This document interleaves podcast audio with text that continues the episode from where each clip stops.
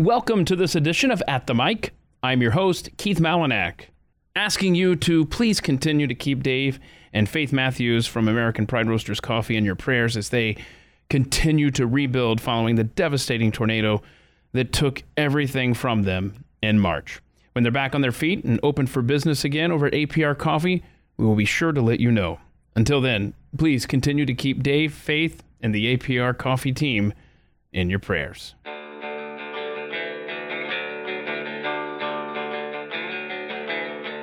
You're listening to At the Mic with Keith, an independent podcast production.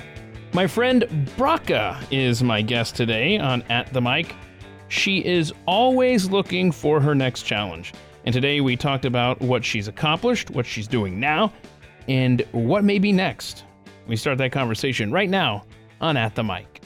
Hello. Like it's just Brocka, right? It is just it's Brocka. singular, like you are the artist known as Brocka. Pretty much. I should try to. Are there any other Keiths in this world? There is one that I know of. Uh, So you know of another Keith? So yeah, I and can't. he did not like his name. I can't. I don't like my name either. Really? It's Oh, a I- good name. No, Okay. no. And yes, my mom will listen to this podcast and she will be saddened by this, but no, it's not. And my father will listen to this and probably think, why did she leave out her last name? That's awesome. So you were born and raised here in Dallas. yes, Dallas proper, like right off of Central 75, right by goodness. SMU.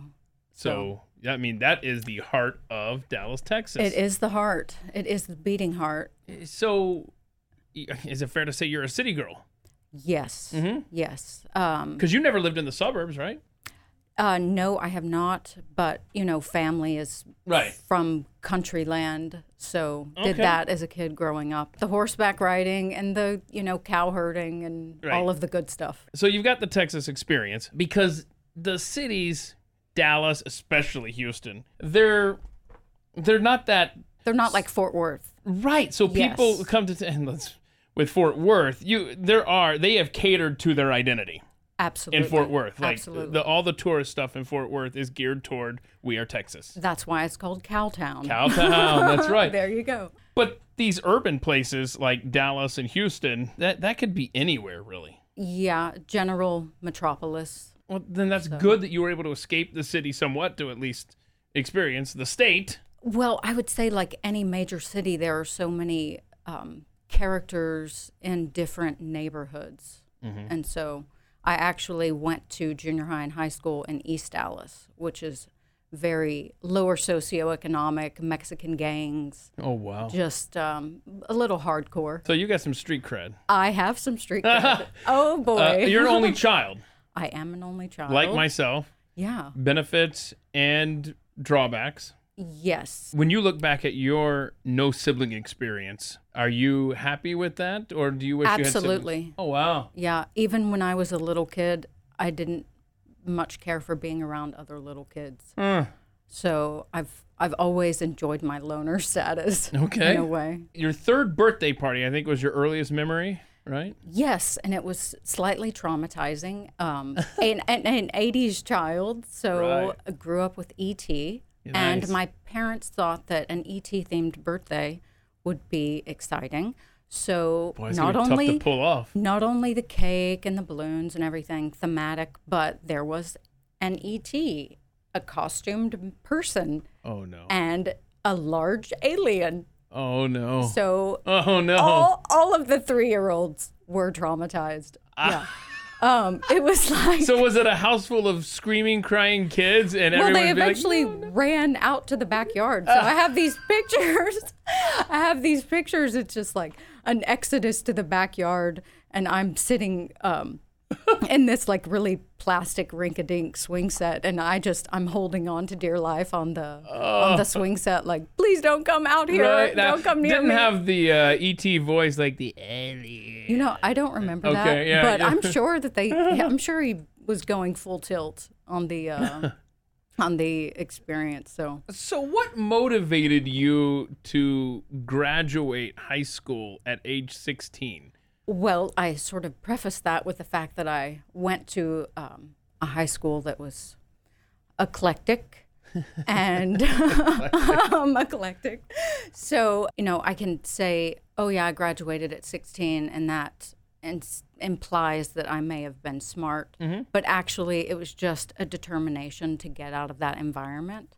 And um, my I have a summer birthday, so I was really close to being 17 anyhow. Okay. But all, all I did essentially was double up on the requirements and get rid of all my electives.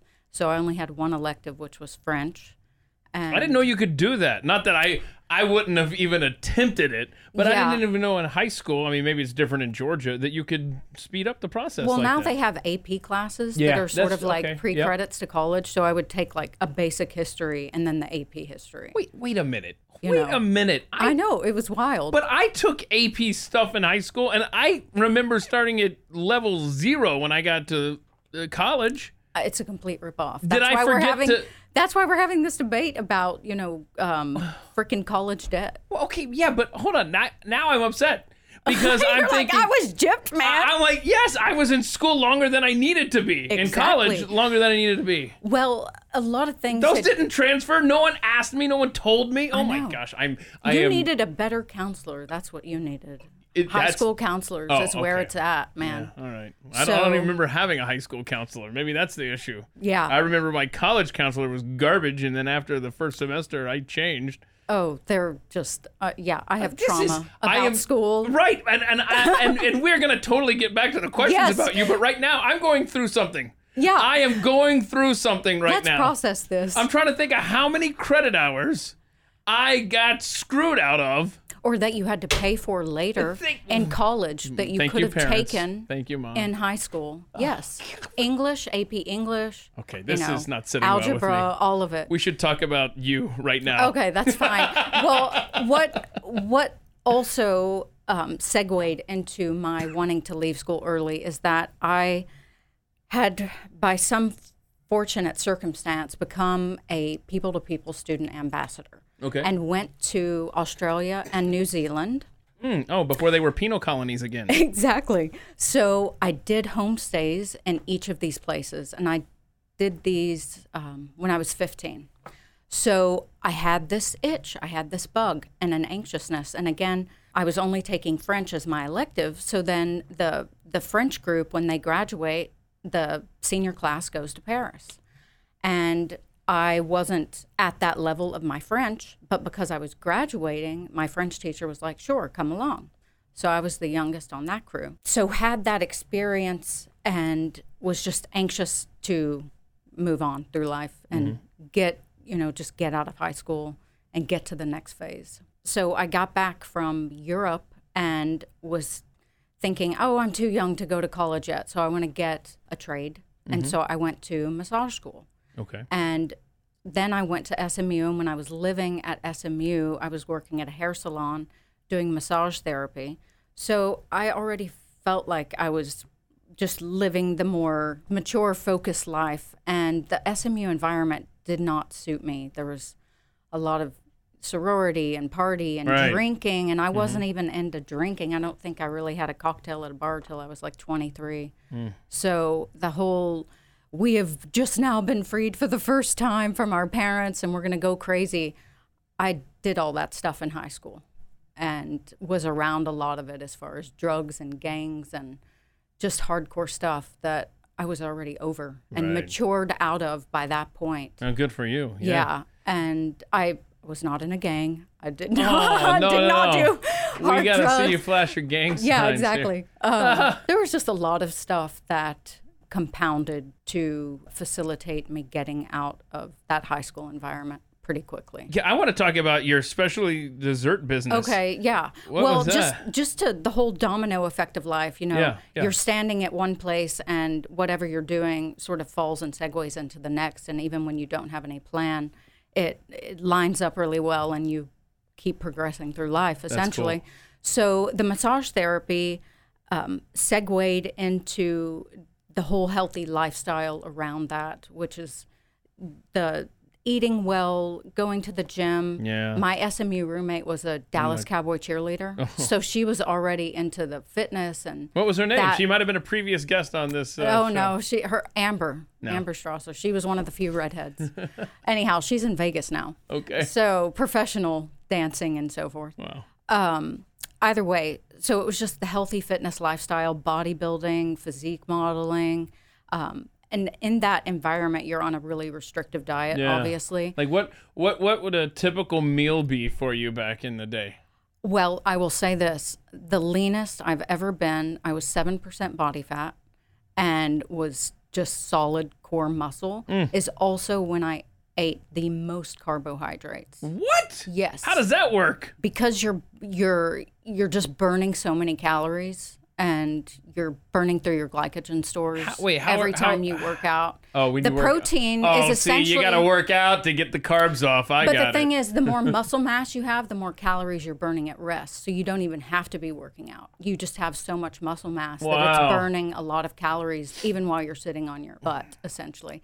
So the protein is there just to keep the muscle mass, but the carbs are there for the calories just because you need the calories. So a typical day is, you know, oatmeal, sweet potato, um, lots of good hearty grains like brown rice. But we've got so a big forth. box of goodies of that, cookies uh, uh, that have that, uh, processed sugar a and corn syrup. yeah, listener sent these, and you're telling me that the double stuffed Oreos, the peanut butter Captain Crunch, right? Yeah. Excuse me, Cap'n Crunch.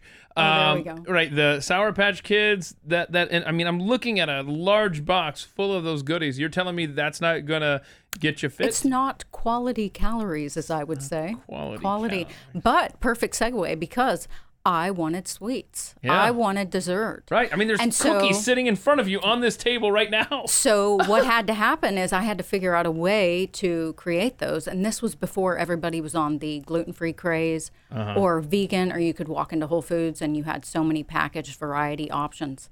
So this was 15 years ago. I essentially spent thousands of dollars throwing stuff in the trash can, experimenting on gluten-free vegan baking because it's baking is a chemistry.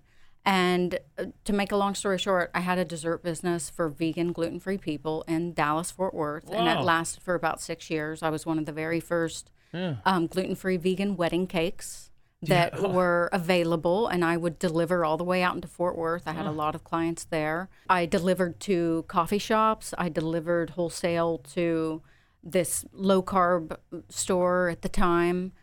Um, Do you have a lot of because my wife has become very proficient at these gluten-free recipes and well, stuff like now you go. So do you have like a whole bunch of good stuff that you could like share recipes or something or no?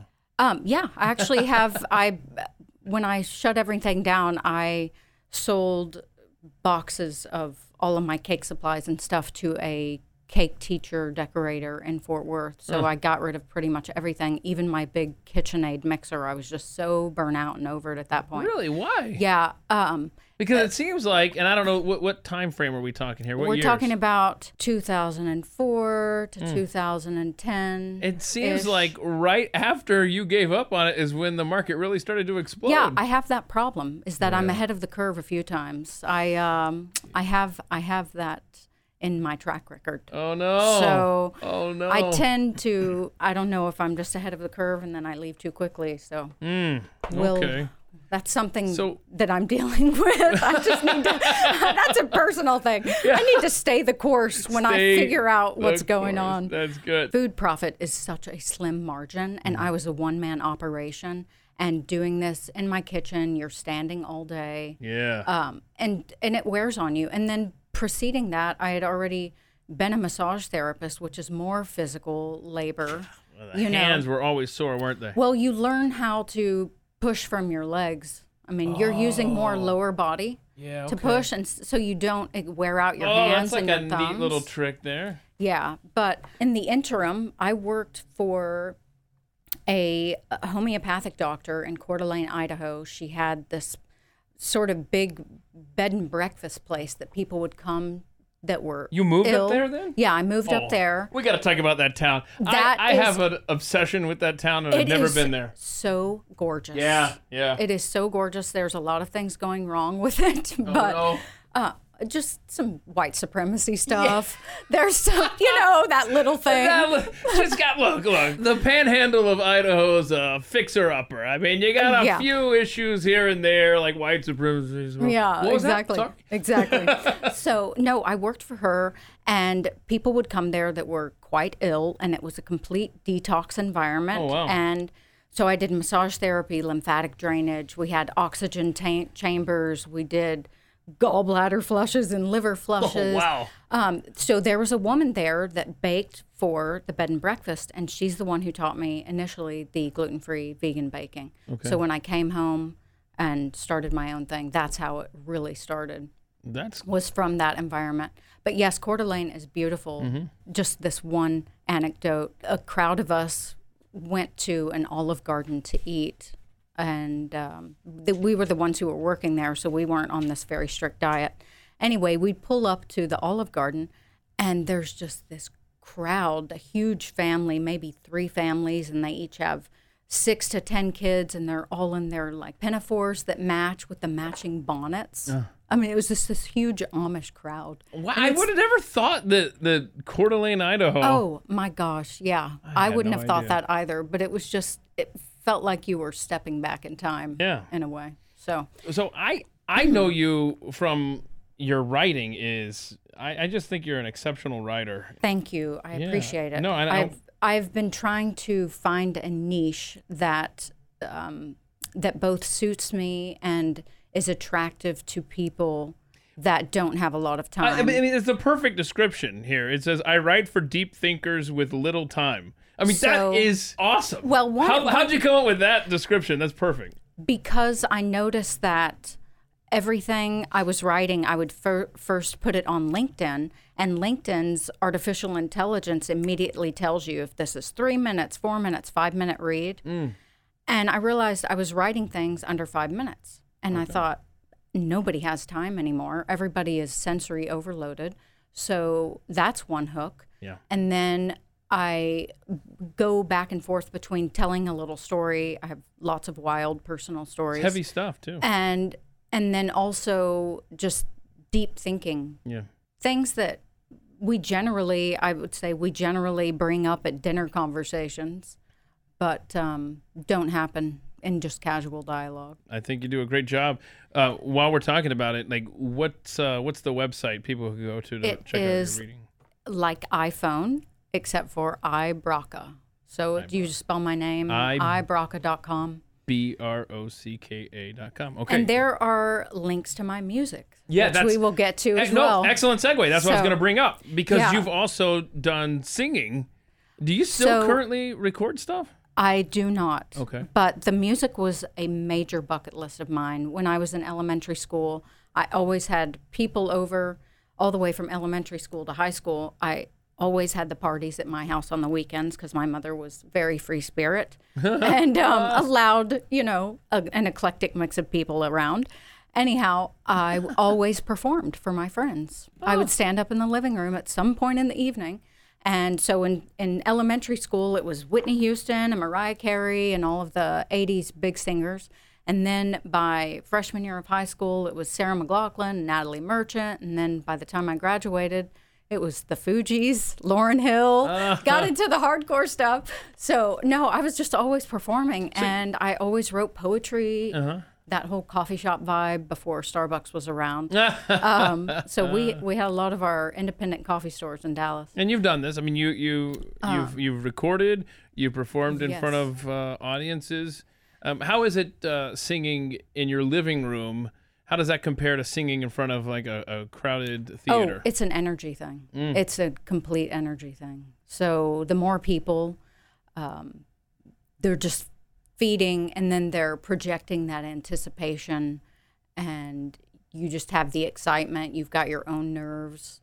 It's just, it's thrilling. I had never really done it before until I did it the first time, which is a lot of our first time experiences, and I I thought, oh my gosh, I'm going to be so nervous. I'm going to stutter or stumble or hmm. something.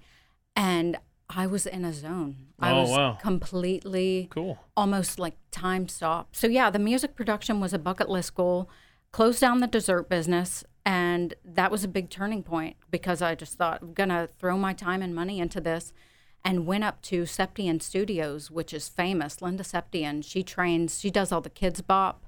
She's got Oh. um, uh, like Demi Lovato. Right. A lot of those Nickelodeon people um, came through Linda Septien's studio Wow. to get their performance training before they would go to Hollywood. So she is sort of that that middle person.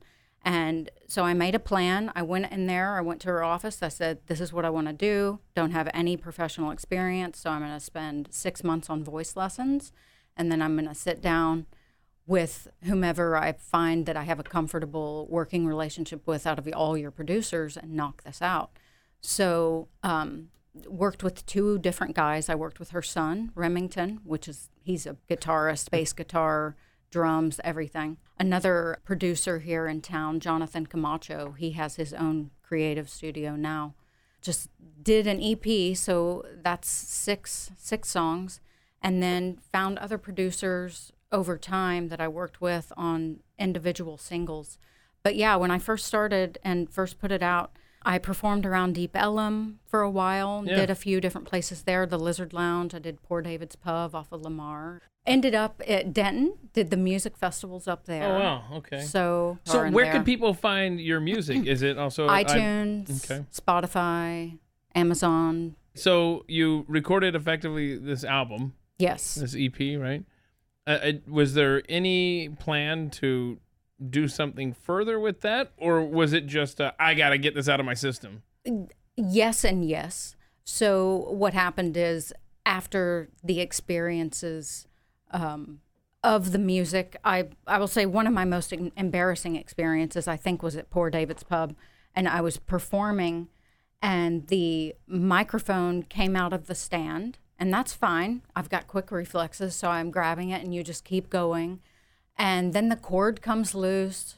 And it was just one comedy of errors after the Feels like sabotage. it almost was. So oh no. it was crazy. Um, anyhow, I made my way through it, but it was it was pretty mortifying. And I thought to myself, I was sitting in the parking lot afterwards, and I thought to myself, that just felt like glorified karaoke. I mean, it was so terrible. Where I'm just singing over this piped in, and the whole experience was um, something I didn't want to experience again. And so I just kind of took a breather and started thinking about. I know this is part of the process of being an artist. You go through all of these experiences to hone the craft, um, but I did not want to be a starving artist. Again, it's another one of those like the food business. The the profit margin is so slim. You don't make money on Yeah. music streams. You make it only on live concerts, on selling tickets and touring. Because everything's free now. You can download everything for free. yeah, how much would you get like if someone streamed a song of yours on say Spotify? Nothing. Really? Yeah, nothing. It's it's buying the whole EP download. That's Um, where you but get the- again, but again, there's no money there. It's all in concert ticket sales. yeah. yeah. So that's why all of these recording artists that had that had to essentially start performing on YouTube when COVID hit, just so they could keep the subscription numbers, because that's where the money is. Wow. And Okay. I, I- so I was having this moment where I'm like, I don't want to be a starving artist. So I kind of panicked myself into a into a job. I'm like, okay, I'm going to be a responsible citizen again. like I need to make some money now that I just spent a lot on this project. Uh, Um, yeah, so that well, at least you got to experience it though. well, yeah. Now, now you don't have to spend the rest of your life saying what if. regretting exactly and i still have so much acquired music written Mm. that if i want to do it again i still have the connections i still have the network i've yeah i might get back there just again as another personal project Okay. Well, after you know we've gotten to know you over the last half hour or so, Mm-hmm. it may seem unusual for me to say this that the biggest influence in your life, Mm-hmm. right, biggest impact in your life, was Dennis Prager. oh yeah I, I mean, that's not the answer I would have expected. He's a political talk show host. out based an out of author. la Yeah, and an author. Yeah, Yeah. And, and and so you listen to you, I, and And I should have set up the question. She's been like, "All right, everyone, guess who has had the biggest impact on her life?" They would have probably thought, ah, something artsy, some No. singer, some musical artist. Yeah. Absolutely not. So how- this is this you- is how it happened. Okay, tell is us. The beginning of the dessert business experimentation, standing in the kitchen, I did not have a TV in my Okay. apartment. I always had a radio. I always listened to AM radio. And That was I, my. That was me growing up. here we up. go. Yes. So, and that brings us full circle to the studio we're in because I listened to an entire lineup from morning till evening, and it was Glenn Beck, Michael Medved, Dennis Prager, Laura Ingraham, Hugh Hewitt. Mm. Late at night, it was Michael Savage. It was it was just the whole slew. Yeah. I mean, it represented the the whole pendulum of conservative thinkers. And Dennis Prager was my absolute favorite because he has I haven't listened to him in years, but he has in the 5 days a week different themes for different hours on certain days and Friday afternoon at noon was the happiness hour. And he believes it's a moral obligation to be a happy person because it makes the world a better place. And I could not agree with that more. In those years, I learned so much um, just conservative thought, values. Like, had you grown up in a conservative environment, No. any kind of political environment whatsoever? No, my environment was very free spirit and very open and unrestrictive, very undisciplined. Mm-hmm. I had to, in a lot of ways, raise myself. The mentoring that I had lost in some ways, I found through conservative talk radio. Hmm. And so when people crap on it, I have a hard time because they're not giving it its due. There are awful thought leaders in every area of life. There are bad people in every um, career path. You know, there there are good lawyers, there are bad lawyers. There are corrupt people in every industry. And if you take one snippet or one line or one thought and try to blanket that whole movement or the entire person is what we are doing now and experiencing with cancel culture. you don't get the quality. And so I did a lot of growing up through that education. And so, uh, one of your questions, we were talking before this, and you were t- we were talking about celebrity and so forth. This is something my mother knew about me. She was like, "You could meet a famous person as far as TV or you know, um, actor or singer, famous person, and nothing about your disposition would change. But she said the first time I saw you interact with Dennis Prager, you were like you had met a rock star. so That is yeah. awesome. She was like, she. We get in the car because we went to the sit down dinner, and I met up with Dennis Prager afterwards, and he signed a book and so forth. So we get in the car, and my mom's like, "Oh my gosh, you were like, you were like he was a rock star." That is so Just funny. the way it was like, because he is to me. That's cool. And that's what that's what I value, not the other pop culture and Instagram influencers that we have now. So people that just pick one thing and stick with it, that's admirable. You have, you know, you've made a decision and you've stayed the course.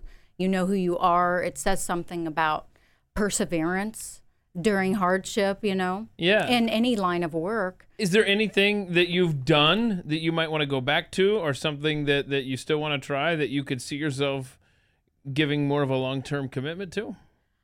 I think there is always room for improvement. Um, I would certainly, and I say this as a broad, yeah, about myself. What would you, if you went back to get like a typical degree, what would you major in? That's it. What what is the point now? Well, let's figure this out. This can be I like a therapy session. Therapy session. Okay, so, I what do you thinking- enjoy doing? And uh, do you want to be no. successful, or do you want to make money, or you know? The question is, what will you um, stay the course with? so I, and so far, I'm not sure. that's, that's that's the personality thing. I'm just so interested in so much. Uh-huh. So I find particular things and delve into them, and then okay, I've learned that. I'm ready to move on. Like one of my personal things that I'm proud of is um, my interest in the history of the Crusades, and I spent probably two years reading books and listening to podcasts and just throwing myself into that one interest. Uh-huh. And I'm like, okay, that's fun dinner conversation category. Let's move on to the next on, thing. so Because I know you're big into historical fiction. I love history. What if you wrote like historical fiction books? I mean, granted, you still gotta Well, that is the the- next bucket list. Is it really? Uh-huh. Is not historical fiction, but write a book. um, write a book. I've got a couple book ideas. but the trick is you gotta put food on the table while you're engaged So in that's why. I need more blog readers Uh-huh. so I can start running ads on my blog and the Oh. writing can start paying for itself. iBrocka.com. Thank you, sir. the letter I, B R O C K A dot com. and listeners, you would be glad to know I don't have any pop ups. Uh, there is not yet. even a Yet. newsletter pop up. No, that is one thing. It is so annoying. I think if I can organically grow Yeah. without annoying people with a pop up that says, please sign up to my newsletter, that's the you know thing. what? If you're smart enough, you can scroll down to the bottom of the blog or you can Yeah. look to the right of the blog page and put your email address in there. I don't need to prompt you with a little pop up Yeah. that everybody hates. Yeah. And and somewhere, I- I'm the same way. I'm a terrible salesman. I am a terrible salesperson. Right? I oh my cannot. I can't. I can't sell myself. I can't. Uh, uh, I, I'm like you. And, and somewhere on at themikeshow.com, I seriously have no idea where it is. There's a place to sign up for an email list. Yeah. And like it says, like I won't spam you. I won't do. You know why I won't spam you or Because I you? haven't even generated I the have- email newsletter. like I have no idea how to even send you something. Let me see here. So I'm, I'm, I'm actually I'm looking at at themikeshow.com and I'm scrolling around. I have no idea where on here you're supposed. Oh, no blog story. I have You no idea. Somewhere think- you can sign up for a newsletter yeah. that I but here, created. here again, just wrapping full circle. Yeah. People have too much going on in their lives, Which goes back to the perfect descriptor for The your blog. site. I write for deep thinkers with little time. So, and here's my hook: is I try to um, have a little personal story because that is the best way to transfer um, transfer knowledge, transfer you know morals, transfer a big theme is being relatable. And so having a story, even whether it's funny, self-deprecating, or sad, or anything, just get people hooked on a story and then wrap it up with um, a larger theme. So, Okay. and again, under five minutes. Most of them are three because you don't have time and I don't have time. so, um, but it's not a matter of time because we make time for what is priority. It's actually a matter of sensory overload and that people don't know where to focus their time. Yeah. And that's a personal choice. Mm-hmm. So that's, again, values and morals. I spend all of my uh, available free time uh, editing this podcast. That's literally that's that's my free time. That's probably why I am so far removed from culture is because I Exactly. don't stream anything. Right, right. I if it's just not don't- sports, Well, well, I just don't. I don't have a Netflix account. Mm-hmm. I uh, watched a movie on Amazon Prime a couple nights ago for the first time in like three months. right? I don't even know I just- what a movie is anymore. What? Yeah. I went to one movie during COVID in the last two years, and it was so terrible. It was um, oh, movie? the Wes Anderson What is one. It? It's just so. Speaking of sensory overload, it was so obnoxious. oh my. I can't even remember the title of it. oh, the French Dispatch. Okay. Yeah, Haven't it was. Uh, yeah, it's nothing to comment on. So let's move on. okay, so I here's something to comment on. I've got to ask you: when you grew up with a dog, it it, it was an, Oh, al- boy. an albino Doberman. He is a story, What is an albino Doberman, and what was the dog's name? Simon, Simon. because Simon says he was the alpha of the house. Me and my mother. Just me and my mother. Yeah. We got him when he was about six months years old, and he had been tied up to a tree that had ant beds all around it, so he could only get so far. Wait, how old was he? Six months. Six months old. So it was a little tiny scrawny thing. So um, not not a proponent of committing crimes, Uh-huh. but somebody jumped over a fence and abducted him from this um, terrible home environment that he was in, where He could not get to water because his chain was so short. Oh, He could not get away from these ant beds. No. So he was brought to my house. I was always raised to treat animals like you would a small toddler child. Amen. So we got little Tylenol chewables. We got itching cream, Benadryl itching cream, cleaned So him he was just eating up. Yeah, all his whole belly was just red marks from the ah, ants. So just nurtured him for a good couple of months, and then he was he was the man of the house after that, and we had him for twelve years. Um, just pale blue, icy eyes, really pale blonde fur. We had to put um, SPF on him during the summer because he would burn Oh my gosh. Um, but he was a beautiful dog, the smartest dog. He would try to speak in full sentences. He would come up to you and move his mouth, Hmm. and you could see the frustration in his eyes because words were not coming out, and he Dude. just needed you to understand. Seriously. Why aren't you taking care of things? So, Wow. no, he ran that house. That was great. yeah, I'm seeing what a beautiful. Uh, I'm looking up Um, he- uh, albino Doberman. He was such a beautiful dog. Mm. Yeah, That's great. well, congratulations on that experience. I mean, I just Yeah. want to point out that um, to make it clear to the authorities who may be listening, Brocka, her mom, they didn't steal the dog. no, Somebody no, no, no. else stole it, and they just said, "Oh my gosh, I guess we better take care of this dog." That is, He just showed up on our front door. Uh-huh. Yeah, just showed up on our front door without anything. yeah, okay, like a stork dropped him off. right. Your favorite app is Instagram. You love the interior design accounts on there. Yes, that would be a that would be a whole other thing that one would be interested in. Well, that, well, so here's what I'm getting at. Have you thought of maybe a career in interior design? I think that would be dealing with too many people, Right, too right. many personalities. Um, You would have a different vision than the person that's paying for it. different jobs require interacting with different personalities and working in somebody's home is a very personable experience and what i might like for myself i'm just not gonna browbeat somebody or Right.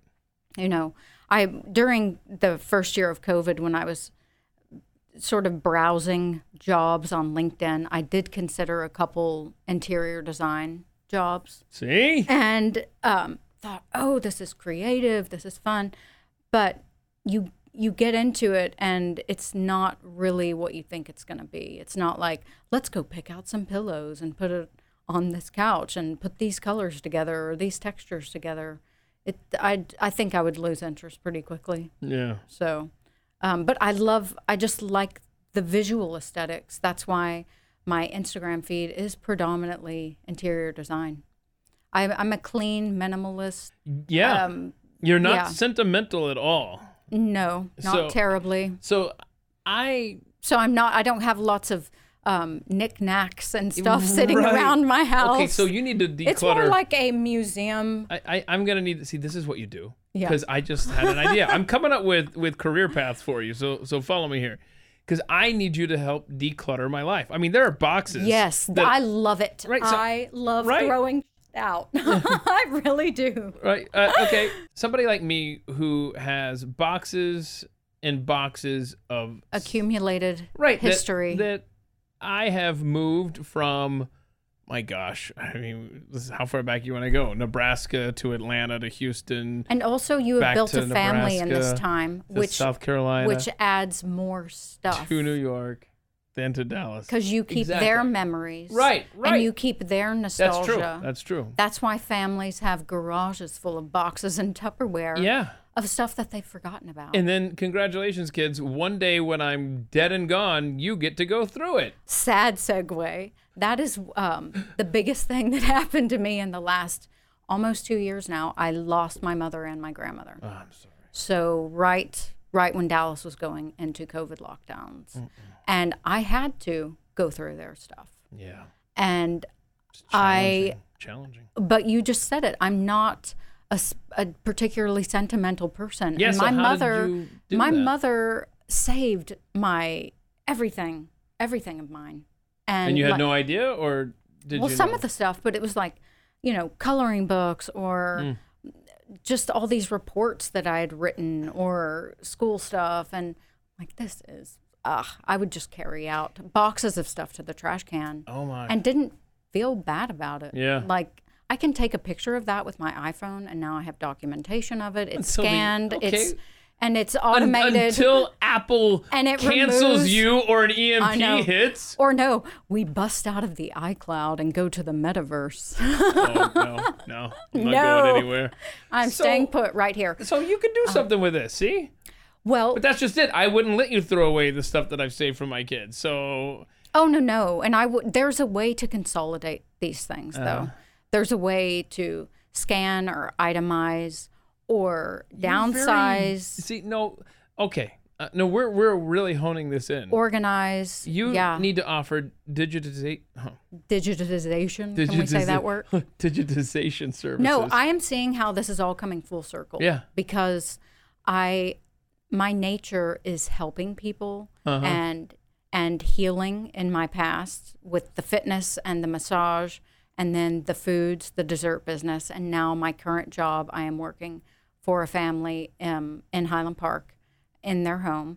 Um, private family business. I mainly do financials and taxes and Okay. oh boy, it's tax season right now. But the point is, the full circle is that I do go into people's lives Uh-huh. and straighten things up. And it's from a good place. It's like a healthy, healing, um, wholesome, organic thing.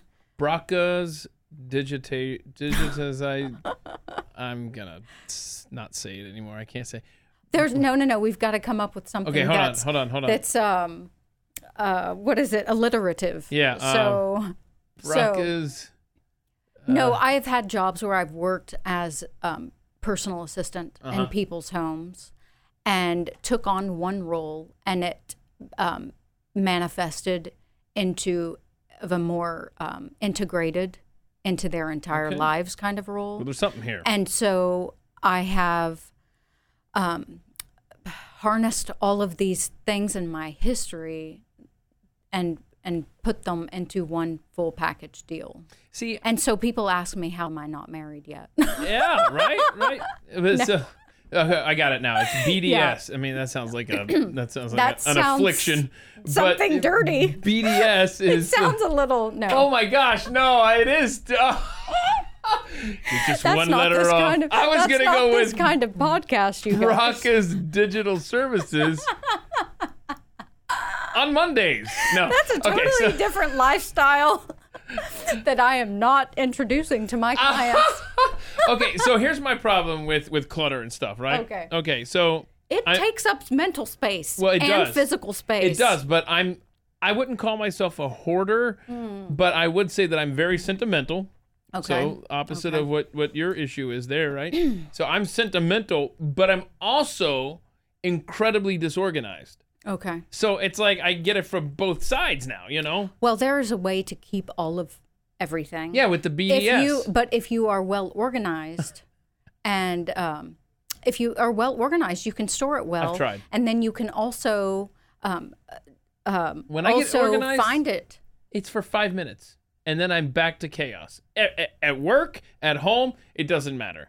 So so Okay. so so your your well, there's a way to yeah. separate it. Okay, you. I'm I'm thinking physical, tangible. There's no way for you to be organized and also chaotic at the same time.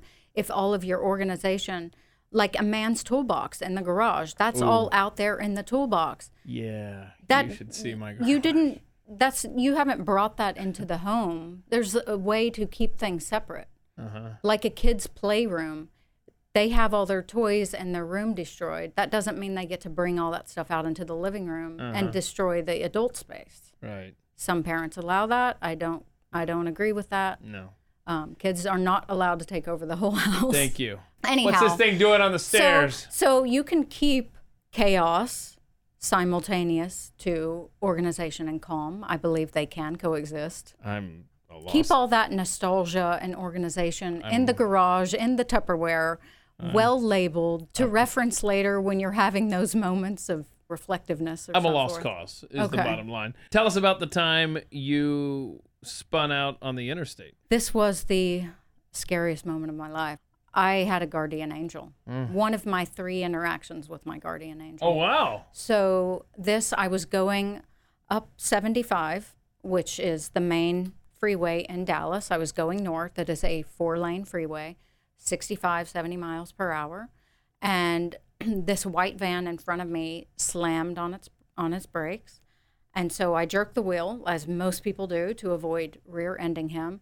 But I jerked so and aggressively that I just started spinning my car.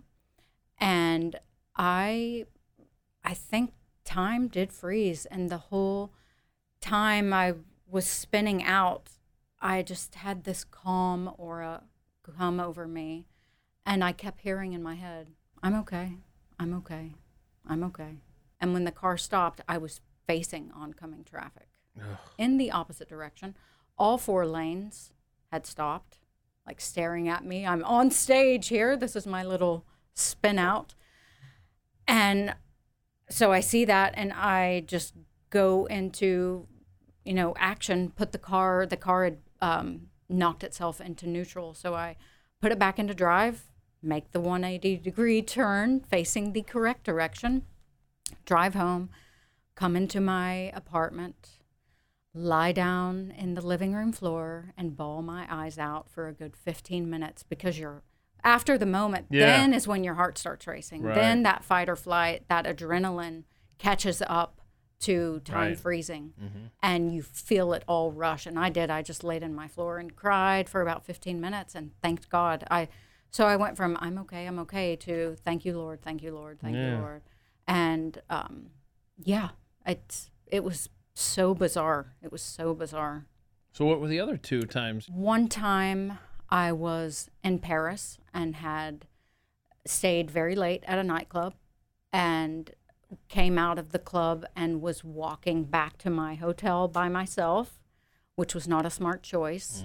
Came upon these two guys that there were was walking on a concrete structure that had concrete pillars and so they kind of came out from behind one of these big concrete pillars to catch me and trap me in sort of a little concrete structure. And then this guy from the other side of the street just screams out randomly, Hey, do you want a cigarette? It was so bizarre. and I thought, first of all, we're in Paris. And how does he know that I speak English? Mm. He just screams out, Hey, do you want a cigarette?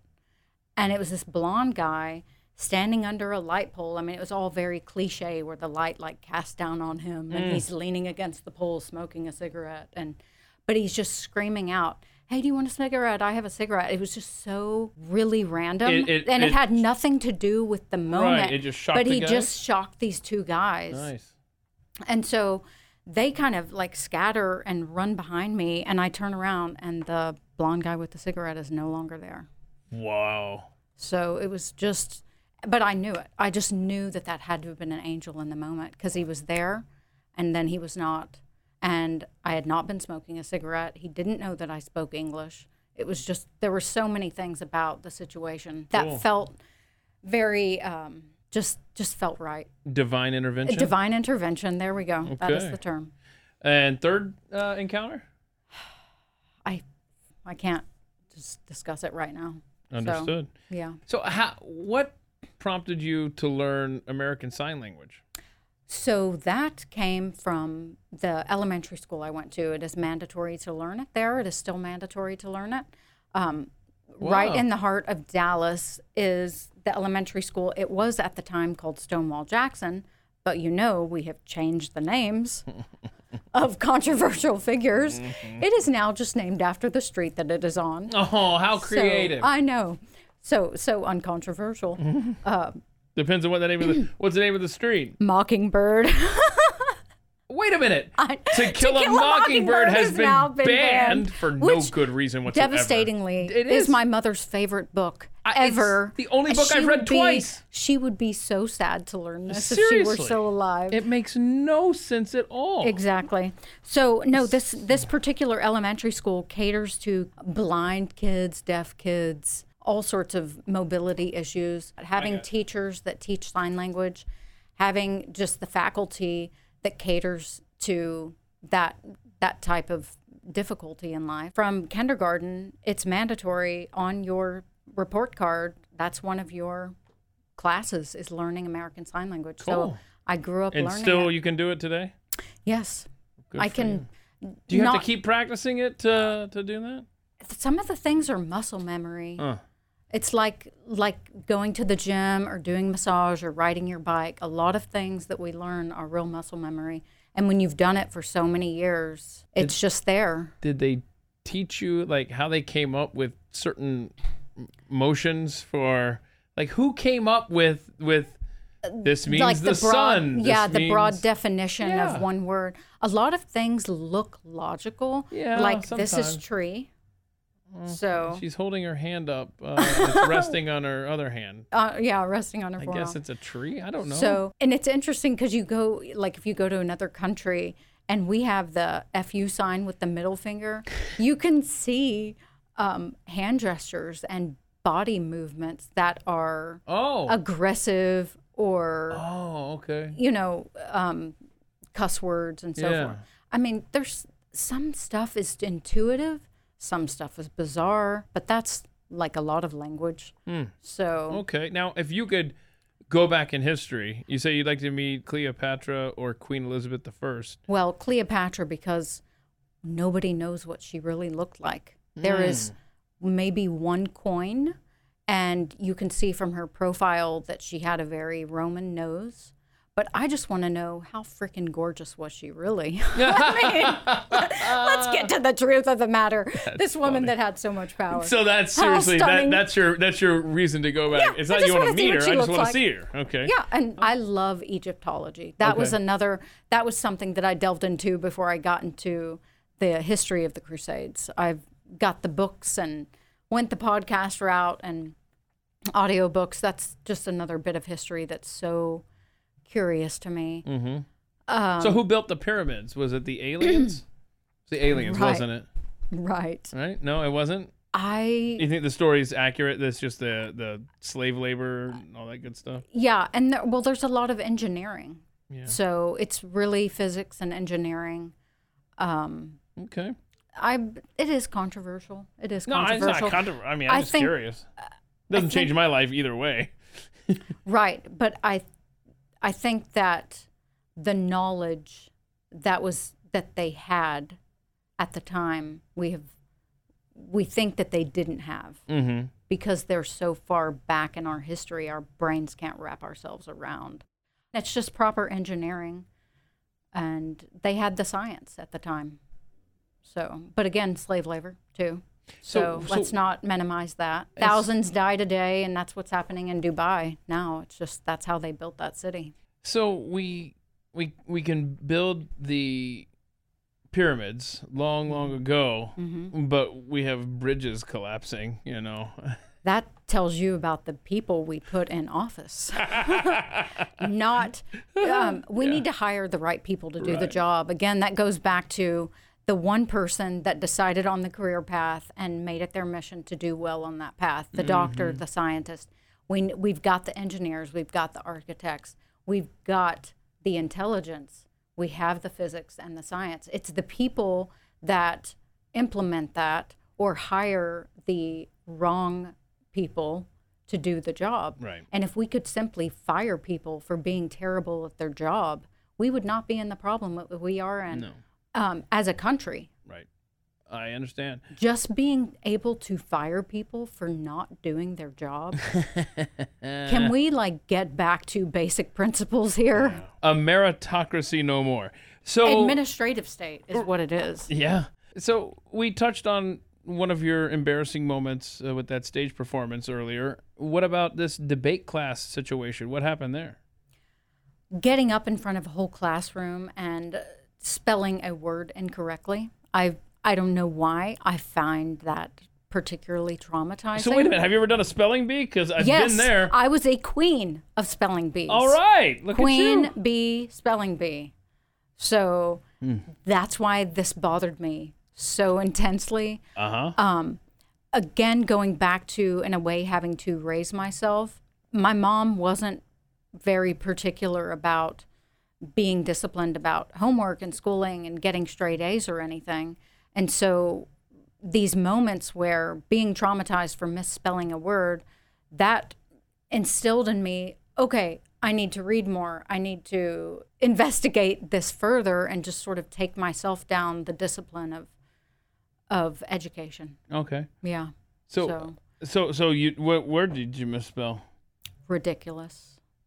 I spelled it R E D instead of R I D. And that's that's bugged you ever since. Pretty much. Okay. I have never misspelled that word incorrectly Right. since. I might be able to make you feel better uh, Okay. about that because I won the spelling bee championship at my school.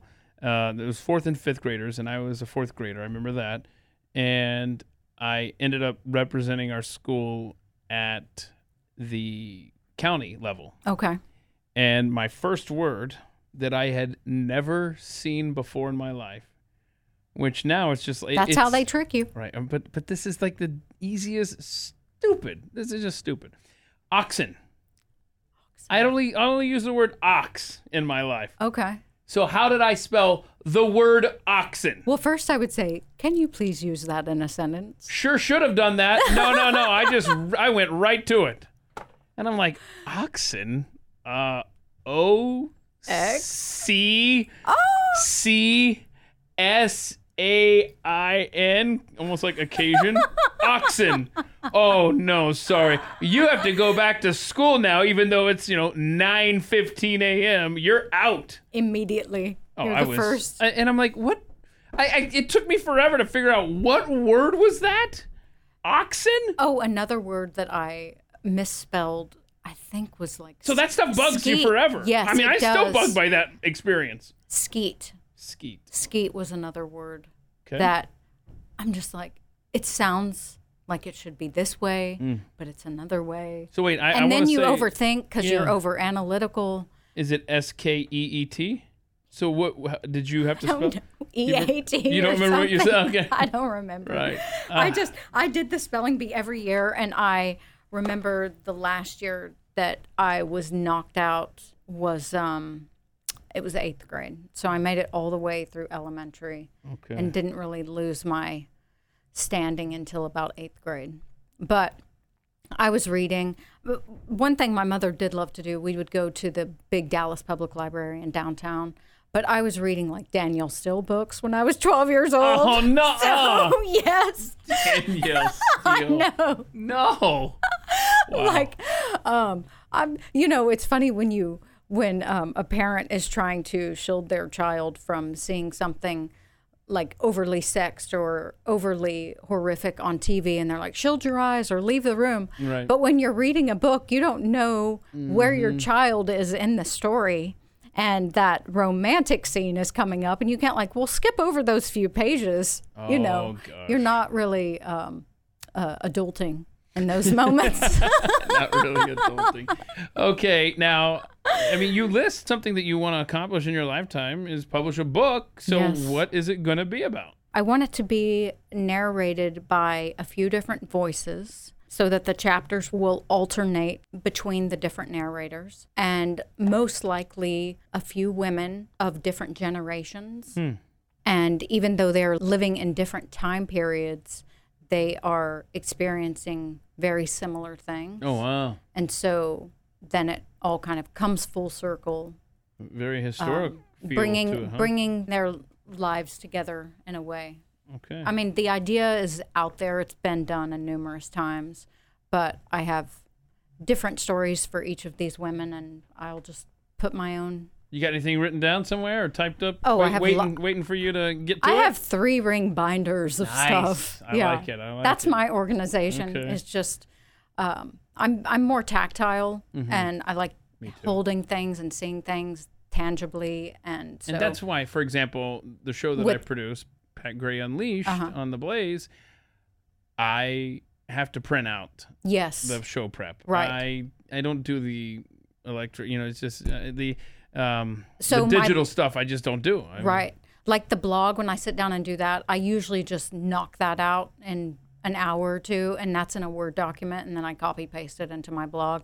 But as far as this other, um, more involved writing, Mm-hmm. I I'm writing it out on paper. I've got the chapter separated. I've got Manila folders that are labeled See, for the ready. chapters. Yeah, you're ready to go. um, and different themes that I'll put in each well, get story. on that. I know. well, anyhow. I hope it works out. You It's be the- sure to let me know when you get that. Oh, published. you'll know. Cool. So I'll I'll be talking about it as I blog and nice. and social media, all that good stuff. That's so. ibrocka.com. I B R O C K A.com. and on Twitter And on Twitter, uh, just. uh, at conserve xx. yeah, well, how'd you, You get didn't. that? I was about to say you didn't ask me about How that. How did you get that? Uh, it's such handle? a mashup, isn't it? Oh no! So I'm afraid to ask too many questions about this one. It's kind of it's kind of like the uh, BDS oh boy, uh, business plan. no, So no, conserve XX yeah, is your Twitter handle.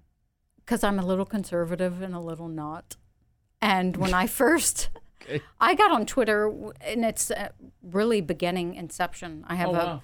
a friend of mine is out in Santa Barbara, and he's into the all the tech and Silicon Valley culture out there, and he's the one 2009, March 2009 for your Yeah, he's the one that told me about it. And so there were very few of us on there at the time. And I initially got on to promote my dessert business. I was following a lot of mommy bloggers and oh, dessert bloggers and food bloggers and food reviewers. And so it was all food and travel for me.